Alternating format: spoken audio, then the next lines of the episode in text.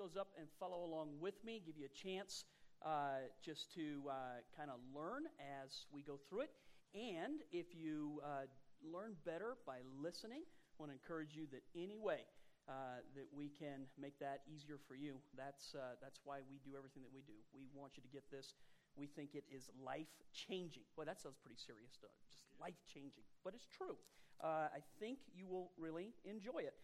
quick, quick word uh, all of our campuses, uh, all of our teens are up at uh, youth camp this weekend. And um, I, it, it's one of the largest that we've ever done. But just the excitement of, of the kids that were heading to camp was incredible. They sold out the camp, had to find extra transportation to, uh, to get the kids up there. I love things like that. We were just praying downstairs um, uh, before the start of the service together and just asking the Holy Spirit that they would come back fire breathing radicals. And then I thought to myself, why aren't we praying that prayer for ourselves? Why, why rely on a camp? That should be happening with all of us all the time. So, uh, just good report there and, and, excited for, for what the Lord's doing on all of our campuses. Uh, the series is called Genesis. We're just in the second week of it. If you're tuning in for the very first time, it's a great weekend to jump in. Uh, I won't spend much review time with it at all. I had a, I had a doctor's appointment earlier this week, and uh, I, I, share openly with my doctor uh, my faith, and he's a believer, and uh, um, just, just kind of a neat connection that's happened between the two of us. But I invited him to, uh, to tune into the live stream.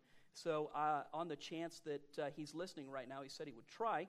I want to welcome everybody that's live streaming us, not just at our campuses, but right now, those that will be listening live stream uh, via now or later this week. We are glad every one of you are part of the greater JFC family. I'm going to read a large, larger, not a, not a super large, but a larger portion of Scripture tonight. Uh, one of the things that I'm trying to do in, in the series right here, we're, we're talking uh, a little bit about some basic theological belief Last week I taught a little bit on the idea of biblical uh, literacy and illiteracy that's happening today. Um, I, I, won't spend much time going there, but I would encourage you to do this. Everything that we teach and everything that we put together, we put on our website, and it's free.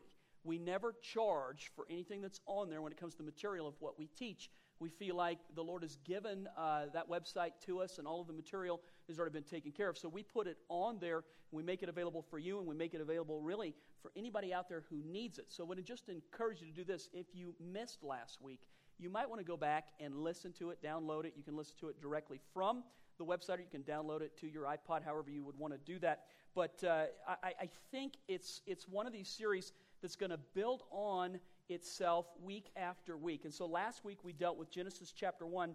Today we're going to move into Genesis chapter 2. And I'm actually going to read verses 1 through 17. Now, I, was going to um, uh, just have us all do it together, but um, I, didn't, I didn't get with the tech team in enough time to, to tell them the version that I wanted. And so they would, they would have it, but they don't have it in the version that I want. We'll all start reading it, and you'll be reading it different than me, and that aggravates me. So um, uh, it just uh, is worth my peace of mind to have me read it and you listen. So this is Genesis chapter 2, 1 through 17. It says, Thus the heavens and the earth were completed in all their vast array. By the seventh day, God had finished the work he had been doing, so on the seventh day he rested from all his work. God blessed the seventh day, made it holy because on it he rested from all the work of creating that he had done. Verse 4 This is the account of the heavens and the earth when they were created. When the Lord God made the earth and the heavens, and no shrub of the field had yet appeared on the earth, and no plant of the field had yet sprung up, for the Lord God had not sent rain on the earth. There was no man to work the ground. But streams came up from the earth and watered the whole surface of the ground. The Lord God formed the man from the dust of the ground breathed into his nostrils the breath of life, and the man became a living being. Now the Lord God had planted a garden in the east in Eden, and there he put the man he had formed. And the Lord God made all kinds of trees grow out of the ground, trees that were pleasing to the eye and good for food. In the middle of the garden were the tree of life and the tree of the knowledge of good and evil. A river watering the garden flowed from Eden. From there it was separated into four headwaters. The name of the first is the Pishon, It winds through the entire land of Havilah, where there is gold. The gold of that land is good. I always thought any gold was good, but apparently there's better gold here. Aromatic resin and onyx are also there. This, the name of the second river is the Gihon. It winds through the entire land of Cush. The name of the third river is the Tigris. It runs along the east side of the Ashur. And the fourth river is the Euphrates. The Lord God took the man and put him in the Garden of Eden to work it and to take care of it. And the Lord God commanded the man, You are free to eat from any tree in the garden, but you must not eat from the tree of the knowledge of good and evil, for when you eat of it, you will surely die. So, Lord, we just ask that you would take uh, these words that you have written, that God, you would cause the words of my mouth and the things that I'm about to talk about, cause them to be very understandable. The Bible says that pleasant words promote instruction. Lord, I would ask tonight that what is taught in here would cause great hunger for the things of God. God, I pray that it would cause great faith to rise up inside of our hearts. Lord, I pray, I believe that this is a word of deliverance tonight. And so I ask that, God, you would deliver your people. God, you would cause any area in our life that is not functioning as you created it to function.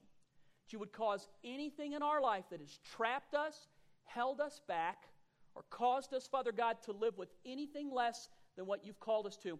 I ask that you break those things off of us tonight, that you cause us, Lord God, to move forward, cause us, Lord God, to be promoted, cause us, Father God, to move into the realm that you, that you call us to. Lord, I just pray tonight the Word of God, active and alive, would do what only it can do. And I thank you right now. I pray in Christ's name. If you believe that, say amen. amen. Genesis 2 4 and 5 in particular says this is the history of the heavens and the earth when they were created. In the day that the Lord God made the earth and the heavens, before any plant of the field was in the earth, and before any herb of the field had grown. For the Lord God had not caused it to rain on the earth, there was no man to till the ground. I'd like to talk to you in the first part of our message about provision. I believe that verse 4 and 5 are probably some of the clearest scripture given on how provision works in Scripture. So let me just ask quickly, identify the audience, and see whether or not you're excited about this. How many of you would love to have God's provision in your life? If you had any say over it whatsoever. Uh, let me, let me, maybe, maybe this is a better way to start. I, I never think in terms of God dealing with us like this. I always think in terms of God dealing with us like this open handed, ready. So, why do you believe that? I believe that the work of Christ removed any and all offense that stood between us and God, and it's a complete work. Anything now that we put between us and God is our own minds and our own lack of biblical understanding of the work of Jesus. Jesus' work is a complete work. He took care of every sin, every offense, all anger, everything that was wrong between us and God has been dealt with once and for all. So when it comes to the issue of provision, God is not some cosmic slot machine where you need to come up with the right combination in order to get Him to pour out His blessing on your life. You don't have to pray the right prayer. You don't have to fast the right way. You don't have to read a certain amount of scripture. You don't have to attend church a certain amount of times. You don't have to let somebody in traffic. It's none of those things. None of those things. While they're all great things and they're good things and they can bring reward in your life, none of those things are necessary to have God bless you. I'm going to try that again. This is none of those things are God has chosen to bless you because of what Christ has done. That's a very important statement right there. It's, it's, the, it's the difference in how you live your life and whether or not you really get grace, mercy, and love. Some people tend to think that God's grace, mercy, and love are still uh, in direct proportion to how well we can perform in order to get it. I, I'll make the statement one more time. If you are living for His smile rather than from His smile, your life will be very messed up. It's really, it, the, the, semantics there are really important. All right, let me, let me go down this, this way right here. I believe that this scripture begins to talk about God's provision. Uh, I think that if we, if we understand how it works, then, then we can allow some of these things uh, as far as we're, we're able to position ourselves, we can, we can see some of these things happen. So let me, let me just jump in here. The Bible compares in verse 4 and 5 part of God's provision with a physical rain. Would you agree with me that physically speaking, rain is the provision of God? Yep. So, how do you know that? Because without it, what happens? So it's a terrible thing. Go, go through the Bible and, and look and see that, that people prayed for rain because they understood rain is necessary not only to live, but in order for things to prosper. So, in this particular passage right here, we see that part of God's provision for his people is rain. Now, I think that uh, obviously that's physical, but you recognize when in, in the New Testament, when they talk about the Holy Spirit and the blessing of God, they use the analogy of a spiritual rain. They use the idea that rain represents the outpouring of the Lord, of the blessing of the Lord on our lives. And I'm trying to connect the thought right here. I, I think if you look at this scripture not only as a physical rain, but as a spiritual principle, that maybe I can, I can teach you some neat things tonight. Okay, number one, let me talk about rain and provision uh, and make this statement. Do you believe that God is on purpose with his provision? Do you think that God is sloppy or that God does things accidentally? Or do you think that God is very calculated, on purpose, and doesn't waste anything? I, I would submit to you, God does nothing by accident. I would submit to you that nothing that He's involved with just sort of happens, and God, I don't think God is ever amazed at stuff He does. I think He's very intentional, very on purpose. And so I, I, just make the statement God is on purpose with his provision. All right, let me ask you the question Do you think your life is a gift?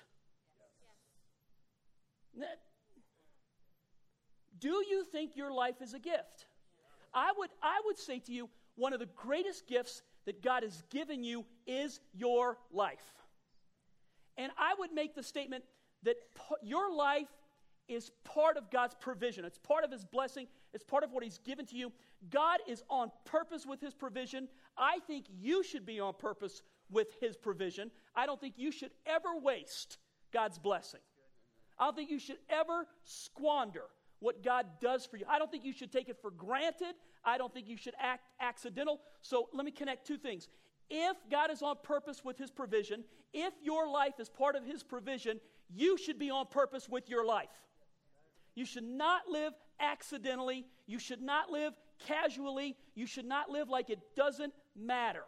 Now, I'm not saying you should be uptight. And I'm not saying that, that your whole life should just be like, uh, if I'm not doing exactly what I'm supposed to be doing every second of the day, then I'm squandering God's blessing. It's not what I'm. You should enjoy your life. One of the ways to, to show God that you like what He's doing, enjoy His blessing.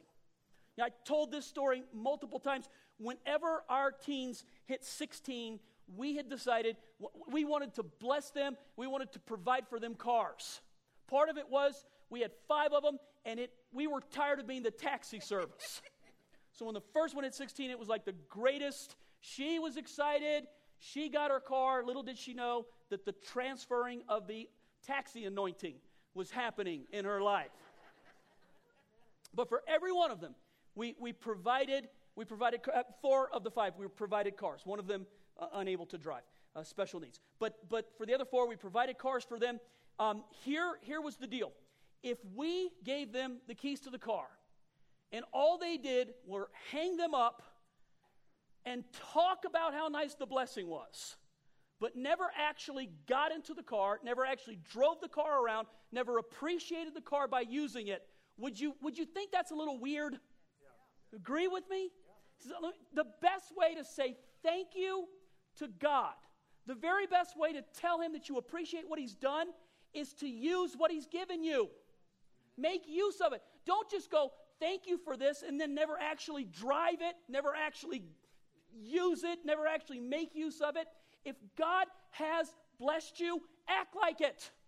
If your life is a blessing, don't squander it. Don't just live anyway. Don't just go out and act like it doesn't matter where you go, what you think, how you study, how you work, how you're married, how you pray. Be on purpose with it. I think the greatest way to say thank you to God is to, use what He's given us and use it in a way that's good and it's right. I tell this story. This scripture came alive to me. Has this ever happened to you?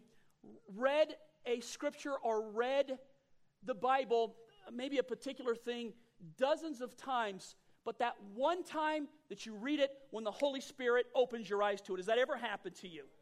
Where this is when the Bible says it's living and alive, it's active. This is what makes the Bible different than every other book on the face of the earth. The Holy Spirit is in it so that there are times when, when do I sound excited right now? As I, like, I am excited. I told my wife, she's down right now helping Amy uh, with the baby go, go to the graduate level of the NICU. And I told her, You're going to miss a good message. I was excited about If the pastor doesn't feel like it's a good message, God help everybody else listening to it. I mean, that, that, at least should be a given. All right, let, let, me, let me just say um, when this scripture came alive to me, we, when we felt like God told us to start the church, won't, won't, won't rehearse this. Uh, my position just simply was this I was a staff pastor at a really great church. I loved my job. My family, for the first time in ministry, was in a decent place financially.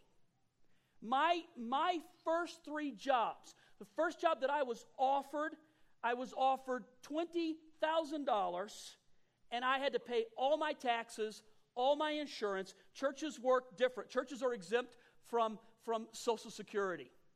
So you, uh, you complain about the 7.5%, go to work for a church, you pay 15%.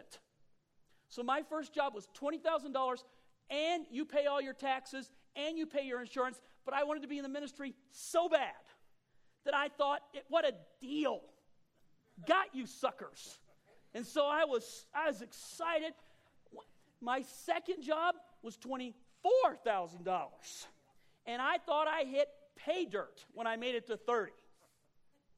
Some of you are sitting here like, man, I wish I'd hit 30. You, yeah. Uh, What's wrong with you? Why is it if a pastor talks about money, everybody just gets afraid? Like, do I abuse it? Do I ever do anything weird with it? On, on the contrary, I go to the other side of it. I, I just breathe, relax. Go ahead and get your wallet out. We're going to take up an offering here in just second. No, I, I'm totally kidding. Here's here. So it was, it was not until I had been in the ministry um, 10, 11, 12 years that my family, uh, we, we, were finally in a position to, to buy a house. We were finally in a position to, we had been a one car family. I mean, we just, it was, it was not gravy train city under any stretch of the imagination. And so we, it, it was not until I'd been in the ministry for a, a, pretty long period of time, gone to this really great church in northern Colorado, finally began to, to see um, prosperity happen for my family's sake. And then the Lord calls me to go start a church. And I, I don't know about you. Some of you probably are like this. Whatever God tells you to do, you probably don't argue, don't have any problem with it. You're probably like two steps up front of God. Probably, whenever He tells you to do something, you're probably just like, I've just been waiting. it's probably just easy for you. For me, it wasn't. I argued. I remember telling the Lord, how, what, how can I do this? How, what am I? Nobody wants me down there. There's no building to go to. Nobody's calling for me to go down there. I don't know how to. How am I going to do this? So I remember telling the Lord. Some of you remember my story. I told her, "Give me hundred thousand dollars." I sat down. I calculated how much would it cost to start a church. So I put together every piece of equipment I could think of, and, and what it would cost to rent a school out and, and insurance and the whole thing. And I said, God, uh, give me a $100,000 and I can start this church. And have you ever prayed and heard the crickets of heaven? Did you know what I'm saying when I say that? God's not talking back. Like, creak, creak, creak. Okay, so I, I'm a, but I'm a man of faith. Man of faith. So I went to God and I said, I'll cut it in half, $50,000. I go to Denver. I'll like, creak, creak, creak, creak, creak, creak cut it in half again, 25,000. And wrestle, wrestle, wrestle. I mean, look, bottom line is you can say whatever you want to about how faith works and about how God provides for us. But I, I don't know about you. There are just those times to where you can't, if God's going to do it, it's going to be a miracle. And I couldn't look and see it coming from any place. So even if you want me to go do it, if you don't, you can't write to public service and go, God told me to start a church, so I need you to give me the electricity. Public service doesn't care about that. Don't believe me? Write it on your bill this week and find out if they care. Well, they care, but not the way you think they care. So I got into this position. I just like, God, just, uh, it, it went so far past being able to figure out how to do it. I just had to decide, uh, am I going to do it or am I not going to do it? And I remember coming to this place, wrestling and struggling. No one had an answer for me. No one giving me the money to go do it. It was just between God and I. And I finally came to the place where, out of frustration, I even said to the Lord, okay, if you want us to starve, fine. We'll go do it. Uh, that does not sound like a big faith thing. You know, now you look at it, you're like, oh, guy must have had faith to go start it from nothing. I didn't have faith. I had frustration. And I had God just kind of like, do whatever you want to. But if you've ever been to that place where you know if you don't take the step, you know your life is drying up at that point. It was not a heaven hell issue.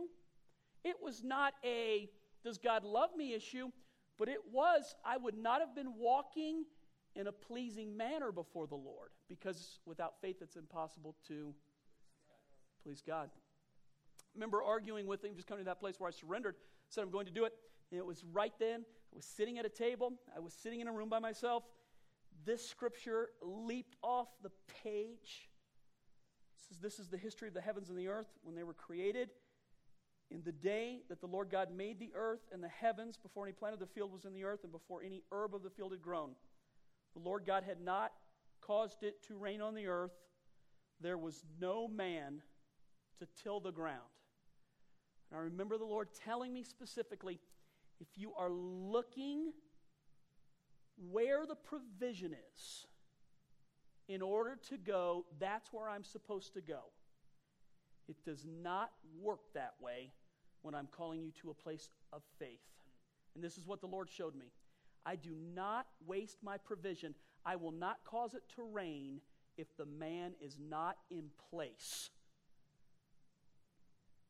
I just gave you a treasure. Some of you, here's how it works in life. You be honest with me. We want to move in the blessing of God. So, what we look for is God, where's it raining? And I'll go there. And here's how it works you go there and it'll rain. Did you hear me? At some level, your willingness to believe God is tested when it comes to provision.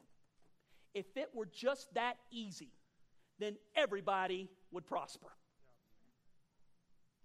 Does God want you to prosper?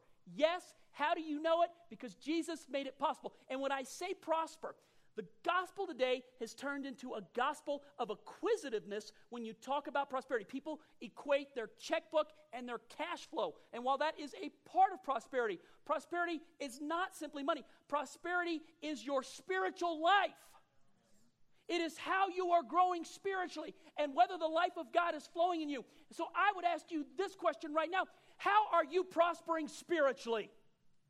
How do you feel your spiritual? Is it raining in your life? Are you in a drought? And if you're in a drought, I would say to you, a drought is a curse. It may be used to get your attention, so be smart and give him your attention. Don't live in perpetual drought.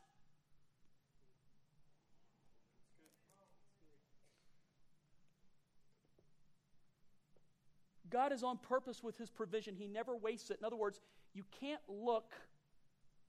If you just go, God, if you'll just cause it to rain there, I'll know I'm supposed to go. If you're not there, it's a waste of his provision. It hits the ground without anybody there to take care of what he's doing. Do I make any sense? In dealing, uh, be specific, in dealing with colleges with my sons recently, where do I go to school? I don't know. What is God saying to you? You're at an age right now where you need to learn. It's time for you to tell me what God is saying.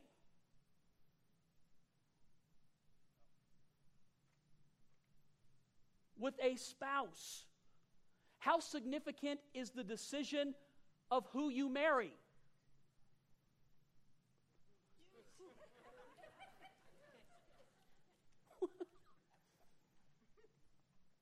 I don't know if you're hurt over that question, as I asked it just now.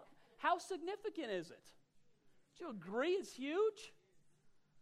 How do you know? You're supposed to hear from God. Is that foreign? Well, let me. I don't want this to be about marriage right now, so I'm going to move on. God is on purpose with his provision. You've got to learn to be on purpose with your life. How about this? You must learn to position yourself for provision. Can I make this statement? Anybody in this room who has ever experienced the blessing of God, tell me if this is true or not. One day of heaven's favor is worth a lifetime of your labor. God can do more for you in one day than you can do your whole life. If you have not applied that practice to your business, to your marriage, to your spiritual life, to anything that you're doing, you are making you're making your life hard, harder than it needs to be. One day of heaven's favor is worth a lifetime of your labor. Learn to position yourself for provision. Uh, we make this, this statement as pastors. We joke around. There is some truth to it. We, we say, um, position yourself when someone's teaching to receive from the teaching. If you're into it, act like you're into it. Get close, open your ears, get your pen out, get your notes out. Position yourself to receive. Some people just sit back and go, Man, if, if you ever had anything worth saying, I'd be excited. How about this? Put yourself in the position first.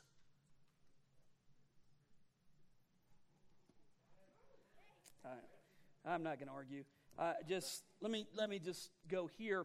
God is looking for co-laborers. He partners with us. If your attitude is, if God wants to bless me, if God wants to prosper me, if God wants this, if this message is true, God can do anything. He can come and bless me. I assure you, God does want to bless you, and the proof of that is the work of Jesus. But I also assure you, as, as much as I'm standing right here, God is looking for co laborers in the harvest.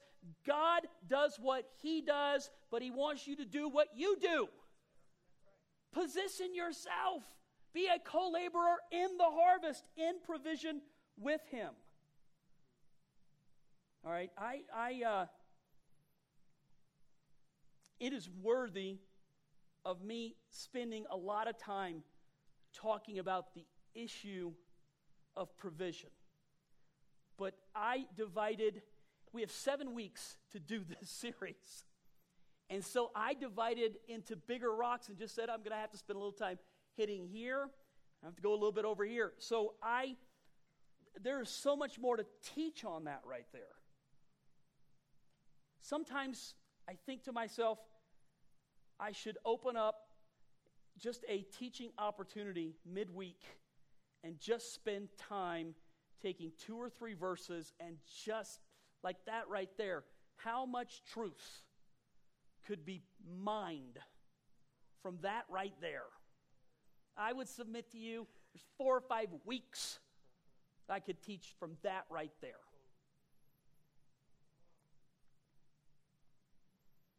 Genesis 2 8 through 9, 15 through 17, though, I'm going to move on here. It says, The Lord God planted a garden eastward in Eden. There he put the man whom he had formed, and out of the ground the Lord God made every tree grow that is pleasant to the sight, good for food. The tree of life was also in the midst of the garden, and the tree of the knowledge of good and evil. Then the Lord God took the man, put him in the garden of Eden to tend and keep it. And the Lord God commanded the man, saying, Of every tree of the garden you may freely eat But of the tree of the knowledge of good and evil you shall not eat, for in the day that you eat of it, you shall surely what? Die. Shall surely die. Okay, let me let me talk to you about two trees. I believe that these were two literal trees.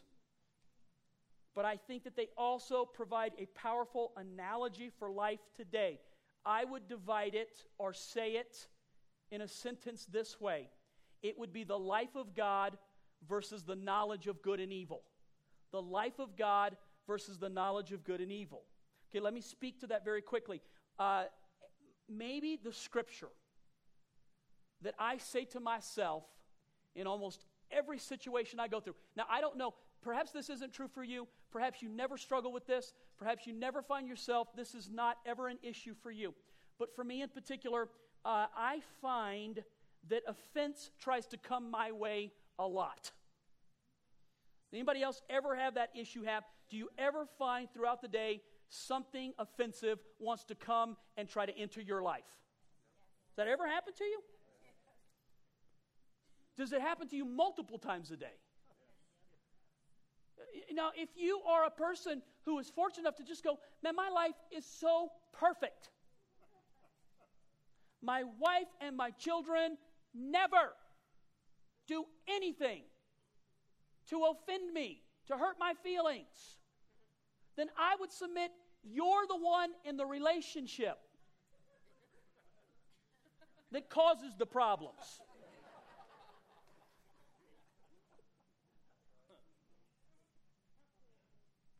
Proverbs 4:23 says above all else. Said this 500 times standing up here.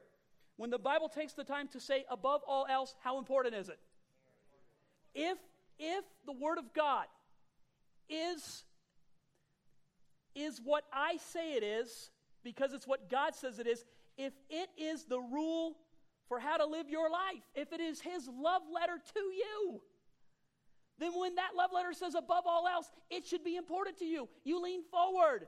You wipe sleep out of your eyes. You open your heart and you pay attention. Above all else, what? Guard your heart. Above all else, guard your heart. Jesus, Jesus said this powerful truth. He said, It's impossible for offenses not to come. If you're living your life trying to live it in such a manner where no one can offend you, or where there's no opportunity for it to happen, I would say to you, you're spending an incredible amount of energy doing something that's impossible. You cannot position your life where you can keep offenses from coming because Jesus himself said it's impossible for offenses not to come. But this is true. Just because they come your way does not mean you have to pick them up, love them, cuddle them, feed them, nurse them, adopt them, name them adopt them, bring them into your house, and let them grow up. What the old standard, uh, Richard Roberts wrote a book called If You Catch Hell, Let It Go. Do you like the simplicity of that title? I like that because many times when hell comes my way, I don't let it go. I tend to pick up the offense. Anybody? then my, my heart gets ugly and I get an attitude.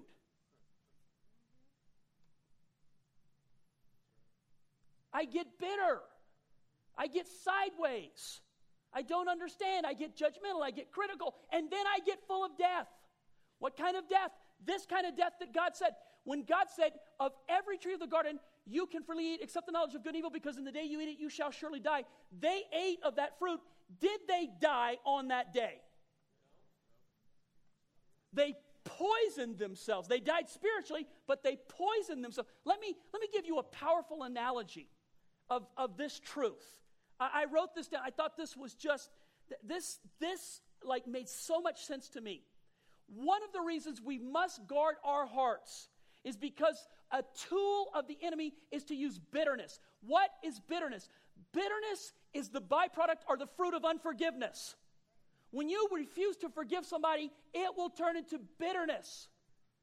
Bitterness is poison that works this way you drink the poison waiting for someone else to die. That's good. You drink the poison expecting it to kill someone else. Do you get that? And the Bible warns us then explicitly on the very idea, above all else, guard your heart. When our lives end up in places where it's messed up and our spiritual lives are messed up and our minds are messed up and we're sideways, we can't read our Bible, we can't hear from God, we sit in a message like this and, and it just offends us. What is that? Your heart is messed up. When you say that to a person whose heart is messed up, they don't go, oh, Thank you for telling me that. I'm so glad you pointed that out to me today. I don't know where my mind has been, but you make it so clear and easy for me to understand. It comes across like this You're messed up. No, not you. No, no, no. Bree, Bree goes, I know. No, I'm not saying no. No, you're not. No. Well, we can't have this conversation right now. It's not. No. Above all else, guard your heart because it's the wellspring of life. Listen to me. In direct proportion to how your spiritual life is, I challenge you, it's in direct proportion to how your heart is. They are inter forever connected together. Okay, where are you trying to go with this message? God was teaching even back then here's the two trees. There is the tree of life. It is the life of God. You get to choose if you eat of that tree every day. When people go, This is not my fault, I'm submitting to you right now. You cannot control what people do, but you do get to control what you do with what people do. You do get to control that. So you never want to give up that control. When I tell you your life is a blessing and it's the provision of God, and I say live on purpose, one of the ways I would say it's important then, when stuff happens to you, be on purpose about what happens to that stuff. Don't let your heart be the planting of the rotten seeds that the enemy has planned for you that day. Be on guard to stop those seeds from getting in your heart so that you not only do you knock the enemy backwards, but you allow the kingdom of God to explode inside of you. Dang, that's good. Here's the original lie. The original lie you can be like God knowing the difference between good and evil. Here's the original truth you cannot be like God. You cannot handle it. You are not able to sit in judgment. You are not in a position to sit there and to take everything in and be okay. It does not work like that. It will pollute your heart.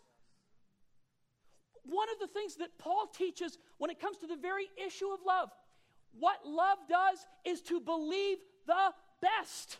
That means love has to choose to intentionally be innocent when all the evidence points to guilt. Now, somebody tell me the truth. How hard is it to choose innocence? Be honest with me right now. See, we hear a message like this. Anybody in this room goes, Well, I'll just go out of here and do it. Okay, go do it. Big boy, go do it and come tell me next week how it went. Go be good. Paul says, whenever we use the flesh to tame the flesh, we entice the flesh. You can't go do this. You need the Holy Spirit to help you. It would take the miraculous power of God to raise a person from the dead. It takes the miraculous power of God to live the Christian life. The reason believers leave the same way they walked in, the reason they're full of bitterness and ugliness and darkness, they're going to heaven based on the work of Jesus, but their life is messed up. They are miserable. They are not happy. They are critical. They can point out all the wrong. What is going on there? They have not guarded their hearts. They are not choosing innocence. They are proving they can't do it. They've bought into the lie. You can be like God. You cannot. Did you hear? Hmm.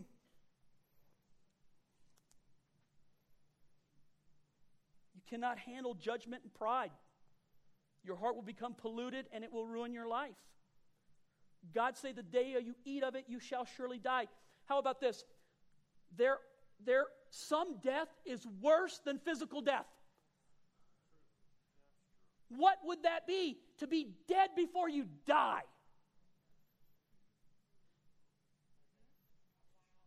Do you hear me? Are there people dead before they quit breathing?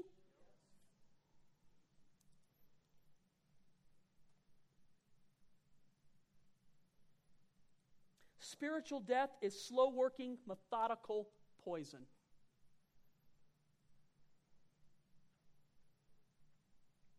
You have to choose.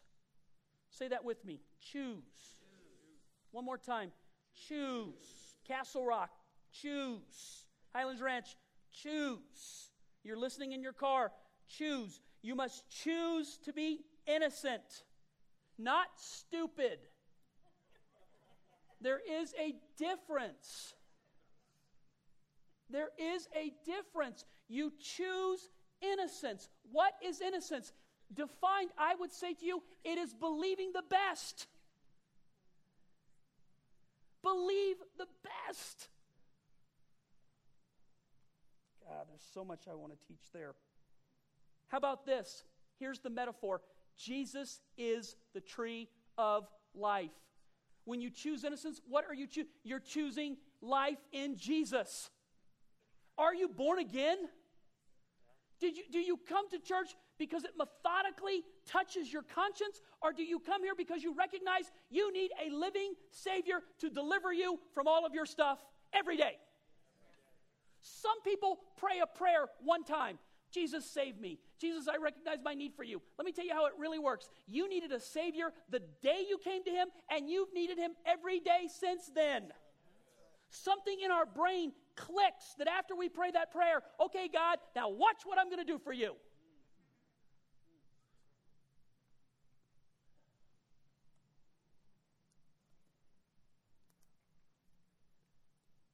Let me, let me say uh, something I'm excited about. We've got a, a ministry that, we, that we're, we're ready to bring to market.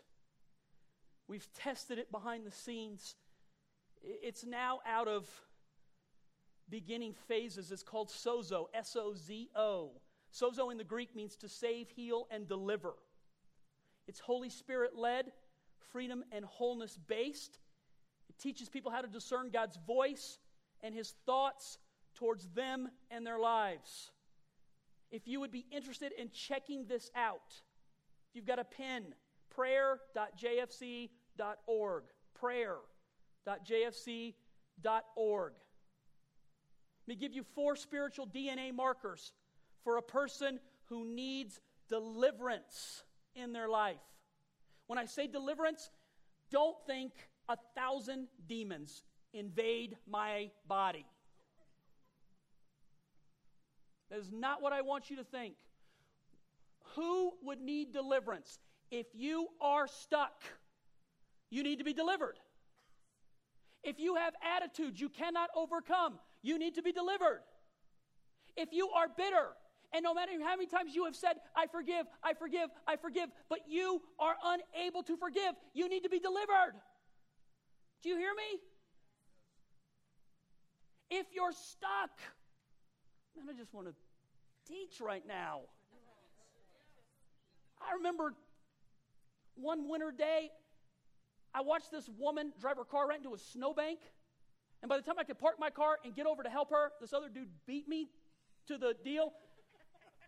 And it was one of those ones where you leave your house. I was going to pick up one of the kids. I left my house with uh, slippers on, shorts, and it is snowing. There's a blizzard going on.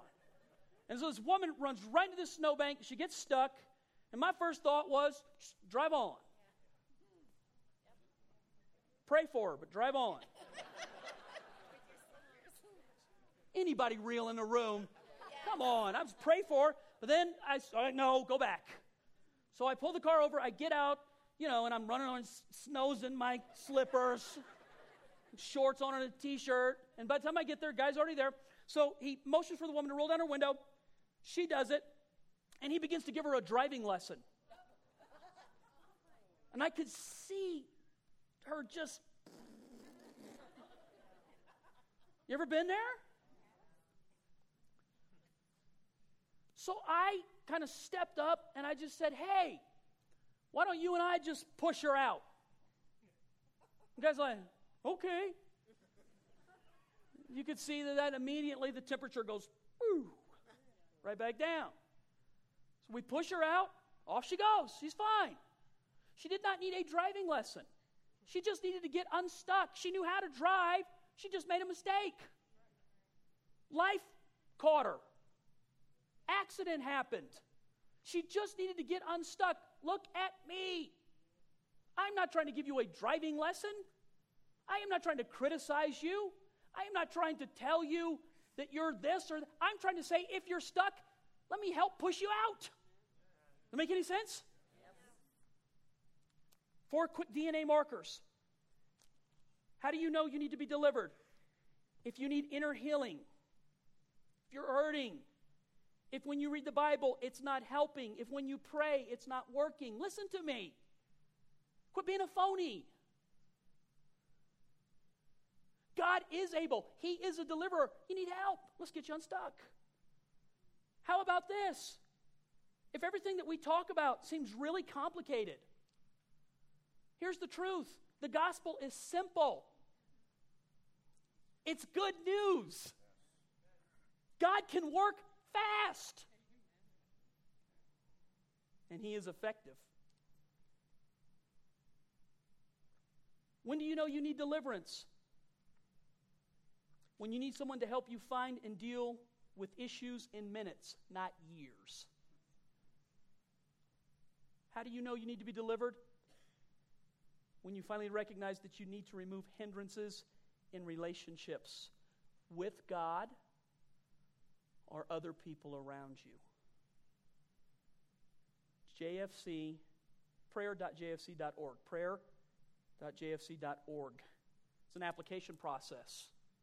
Well, Jesus didn't work by application. We're not Jesus. We're trying. It's our goal, our ambition. It's everything that we are, but we believe that Jesus can set you free.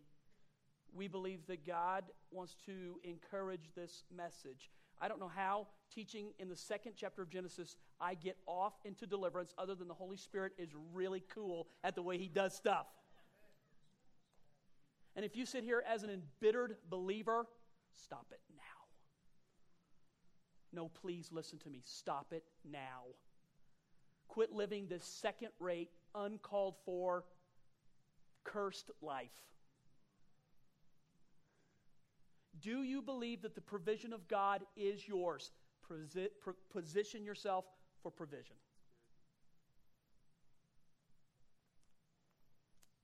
I'll just close with this Psalms 1 1 through 3.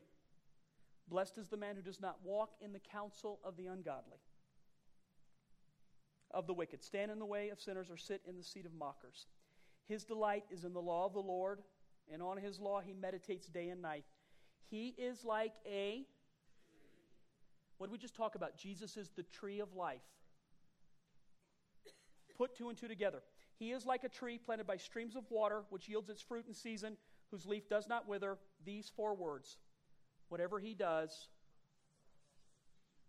whatever he does, so one more time, whatever he does, here's the Bible saying this man, this woman who walks in this place positions themselves prospers.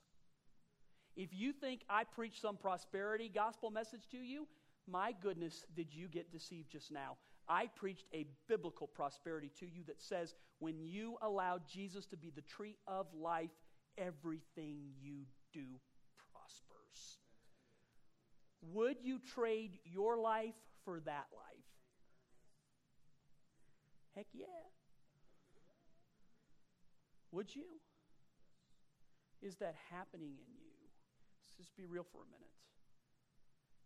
Are you being set free? Are you walking in this, or do you find yourself full of bitterness and judgment and condemnation and ugliness? Are you stuck with all the things that people have done to you, or that life has done to you, or that your own mind has done to you? You have judgment against God. People can't judge God. People judge God all day long as being unfair or not good or unfaithful. And when that happens, man, your heart will get into a very ugly place. And when that happens, it controls your life. The power of the gospel does not change your past, it alters your future. If you are not living this life, then the enemy has skillfully derailed you. And I would lay track to help you get back on direction. Make sense? Get on direction. Get where you're supposed to be. It's the power of the gospel. He calls you to prosper, to live, to dine at his table